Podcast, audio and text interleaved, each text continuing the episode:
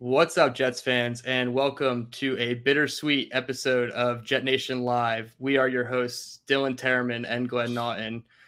Glenn, that makes it four in a row. Um, the Jets are learning how to win despite a pretty explosive uh, trade request that came down midweek from one of their better offensive players, and then two or three major offensive injuries on top of that during the game which we'll get into um, severe injuries that are going to cost the Jets for the season. But they're learning how to win anyway. And I think that's the most important thing. They keep it going, undefeated in October, have one more chance to sweep. And it, it feels good despite all the the bittersweetness of losing our good players. So, how do you feel coming out of it despite everything? Well, you know, um, if you look at um, the way I, what I have on my my Twitter bio, Dylan, the um, I can't be held accountable for anything I say within 48 hours of a Jets game or major news because I I lose my mind. I get yep. so mad when stuff like this happens. Um, I was like all fans, I was devastated with the Breece Hall injury, only compounded by the AVT news. Um, but I mean, I, it's there's no way around it. It's it sucks. I'm not going to sit here and try to sugarcoat it. It's it's a devastating injury, especially when you look at how much Breece Hall has meant to this offense. Um, I mean, he has been the offense if we're if we're being realistic. Um, so it, it, as devastating as it was, I think the the reason why I'm still feeling all right about this season, obviously not as good, obviously, um, but I'm still feeling okay because I and I think this should be an entirely uh, different conversation. I I think we have to talk about like how good is this defense? Oh, like, yeah. are, are, we over like? And listen, I, I'm I'm going to be honest for for the jet, you know, for the people who don't like the Jets and they're they're you know, oh well, they played this quarterback and that quarterback. Like whether we like it or not, there is some credibility to that. Like you beat Aaron Rodgers, but we saw last week he's not the old Aaron Rod. Whether it's him or the offense, whatever it is, this isn't the old 38 points a game Packers. Right. So the Jets, whether we again, whether we want to admit it or not, they've caught some breaks. They haven't really faced a top level quarterback with legitimate weapons. So that's why, like, I know we're going to talk about the Pats this week, but I'm kind of, and I'm not like talking trash predicting a win, but I'm kind of looking forward to the Buffalo game. That to me is going to be a really good measuring test. Like, even if they're competitive in that game, that's fantastic. If they go in there and they lose 42 to 10, then it's like, okay, were, were we overhyping ourselves? And I'm not saying that's going to happen. I, I do believe these corners are good enough. You know, with them be obviously there's other key players on the on the roster on the defensive side of the ball it's this secondary that I think is going to allow them to keep games close every single week. So that's when it's kind of going to come down to the offense, and that's why losing Breece Hall is devastating, and that's why Zach Wilson's going to be under the microscope now. And I can't, Dylan, did I say to you? I know I said to someone because I spend way too much time talking about this damn team. I'm on the podcast, I'm off the podcast, and it doesn't matter what I'm doing. I'm looking for someone to talk to about the Jets. Yep. Um, but um, what the hell? I, I lost my train of thought now because I rambled. Um, oh, with Zach Wilson, that, that I felt like even though they were winning, and this, this is pre Breece injury, I felt like Zach was kind of skating by because they were winning. Like mm-hmm. the way he was playing, if they were losing these games, he would be getting the fans would be going crazy. But as they say, winning cures everything. But you watch him play, and I, look, you know, we'll get into it. I get the, the O line and the weapons and blah blah blah blah. But he hasn't been that good no matter how you slice it. Um, he hasn't been terrible, but I feel like now with Breece gone, he's these free passes are gone now. Now, te- now fans are going to look at him as like you got to be the guy now. You got to start carrying us. No more of this 120 yards and no touchdowns every week. Like we got to see. Some, he's got one touchdown in a month, and I, I tweeted out, and people like, well, "Oh, why do you hate him?" I'm like, the dude is literally on pace to throw four touchdowns and and you're acting like you're acting like that shouldn't make me go, ooh, oh wow, that that's not ideal. Like, and just that, and people are like, oh, you want a jet, you want the Jets to lose. No, like the guy is on pace to throw four touchdowns this year. Um, so he doesn't he doesn't have Breece Hall to lean on anymore. He's going to be under the microscope. Yeah, exactly. And um, last week, I believe it was last week, we talked about not having to win in spite of your quarterback. And I don't want to say we're in that territory, but when you say those stats and look at his box scores and you watch him just play to play and the heart attack on legs that he truly is back there, and that's offensive line too. It's it tough is. because he he has the ability, and we've seen that, and especially last year down the stretch, but he just doesn't look comfortable again in the pocket. And starting with the first play, it was it was a little rough, missing open players in a clean pocket, uh, clean pocket, excuse me.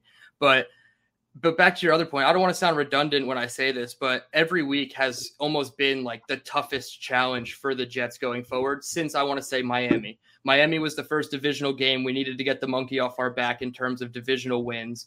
Uh, then Green Bay was okay. Now we have a true quarterback test in Aaron Rodgers. We cleaned up there. Uh, then it was, oh, Aaron Rodgers isn't the MVP. I get it. And then last week against Denver, obviously you have a third string quarter or second string quarterback again. But the Jets again take care of business. So this test against New England isn't the toughest test they'll have this year. And I agree, next week against Buffalo will be. But this is the toughest test to date because it's a completely different defense than I think we've seen maybe since like a Baltimore type defense. They play a lot of man, a lot of blitzing. So it's a different team. And I think it's going to be a true test. And we're actually going to have to see Zach Wilson, you know, win it for us. But, you know, we don't want to put the entire show uh, before the the intro even gets out. So we gotta we gotta take it in order. But we're gonna go injury report. We're gonna talk about trade deadline tonight. There was a, a move already made and a potential move or moves to be made still before the November first deadline.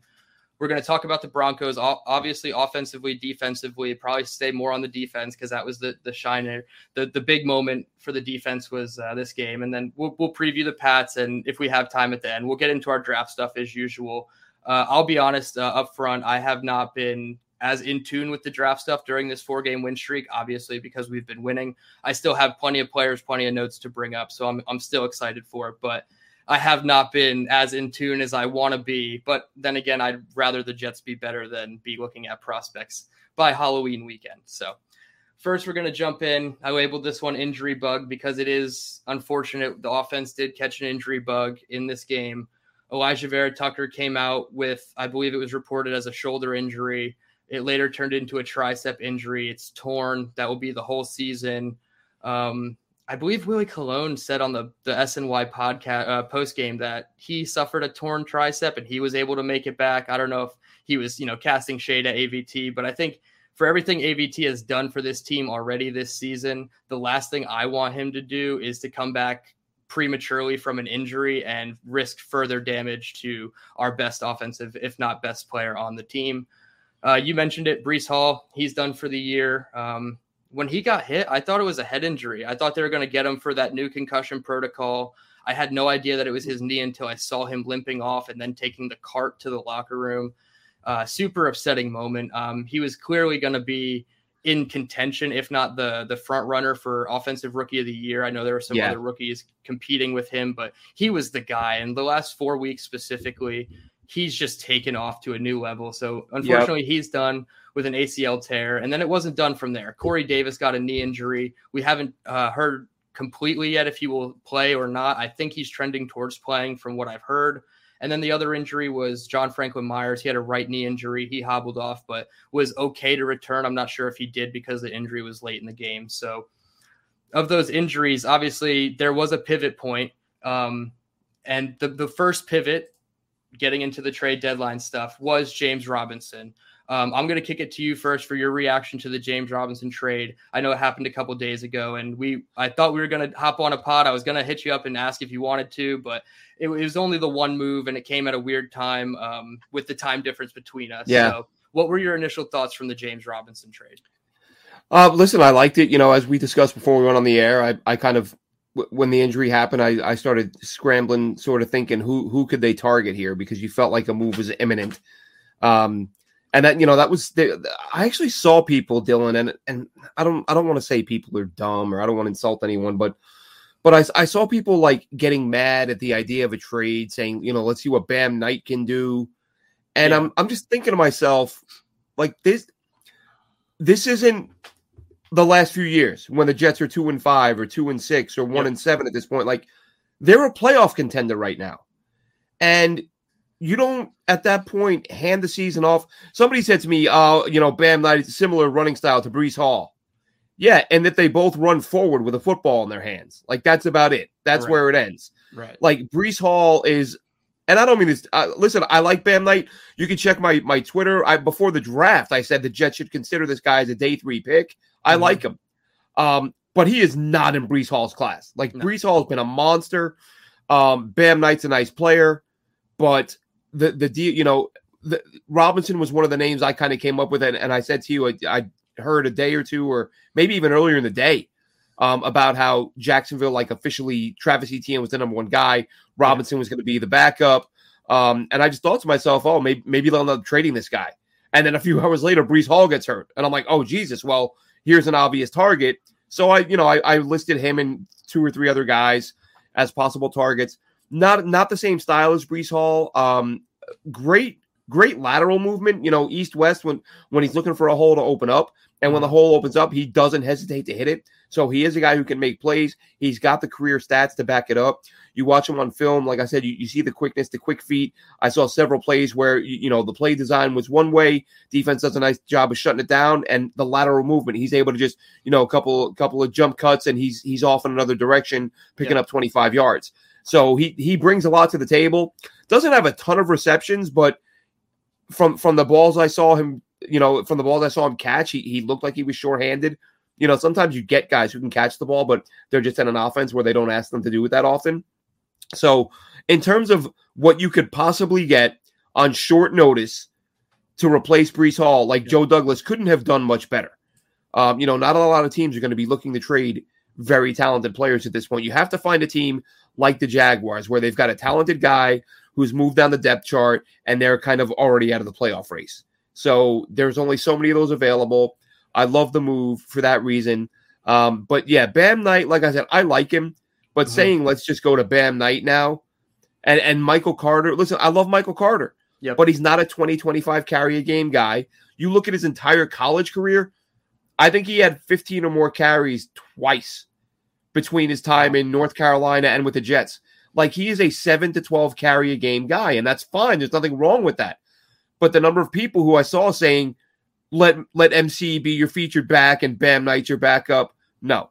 Let let MC get his seven to 12 carries and then bring someone else in who can get your sort of, you know, around 15 carries and either Bam Knight or, or, or you know, Ty Johnson, whoever is your third guy. But um, I like the move.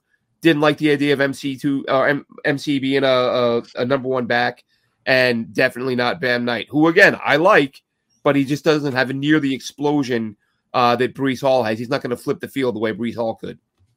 Yeah, I don't think that there's many um, running backs, especially running backs that are available going into week eight of the NFL season that can break away quite like Breece Hall can do. I think um, James Robinson does a lot of things that complement Mike uh, Michael Carter well. Um, but the full the full terms of the trade the Jets are going to send a conditional sixth to to Jacksonville, excuse me, for Robinson.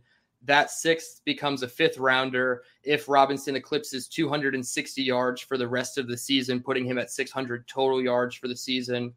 Um, ultimately, I like the move just as much as you. I think you can never, like I just said, you can't replace Breece Hall one for one. No. But the quick pivot when you're five and two, Joe Douglas, looking at this team, looking at the remaining schedule, and you say, hey, it's not going to be perfect, but we need to rely on this run game. He's not going to be the bell cow. I think it's probably going to be a 50-50 split between Michael yeah, Carter and probably probably 10 12 carries each. Yeah, exactly. And there was a stat that somebody put out, I believe it was um, a Jags beat writer, and it said the the Jaguars were 2 and 0 when Robinson had 12 or more carries and they're 0 and 5 when Robinson had 11 or less carries. So yeah. I'm not gonna I'm not gonna use the Jerry Jones. Well, if we hand it to him 25 times, we're gonna win the game. Um, right. But but that's the formula, and I think the Jets know that they have more running opportunities, so to speak, for just Michael Carter and for Ty Johnson and Bam because they're good players, but they're not they're not even James Robinson cal- caliber players. James Robinson has already had a, a, thousand yards under his belt as an undrafted yep. free agent undrafted in 2020. Yep um, seven touchdowns in that season as well, adding almost 50 catches in that season as well. So you you said it. He doesn't have all the pass game uh, usage, but it's there in sprinkles. Um, I love this stat. He's averaging four and a half. Judy was boring. Hello. Then Judy discovered ChumbaCasino.com. It's my little escape. Now Judy's the life of the party. Oh baby, Mama's bringing home the bacon. Whoa, take it easy, Judy. The Chumba life is for everybody. So go to ChumbaCasino.com and play over 100 casino style games. Join today and play for free for your chance to redeem some serious prizes. ChumbaCasino.com. No purchase necessary. Void where prohibited by law. 18 plus terms and conditions apply. See website for details.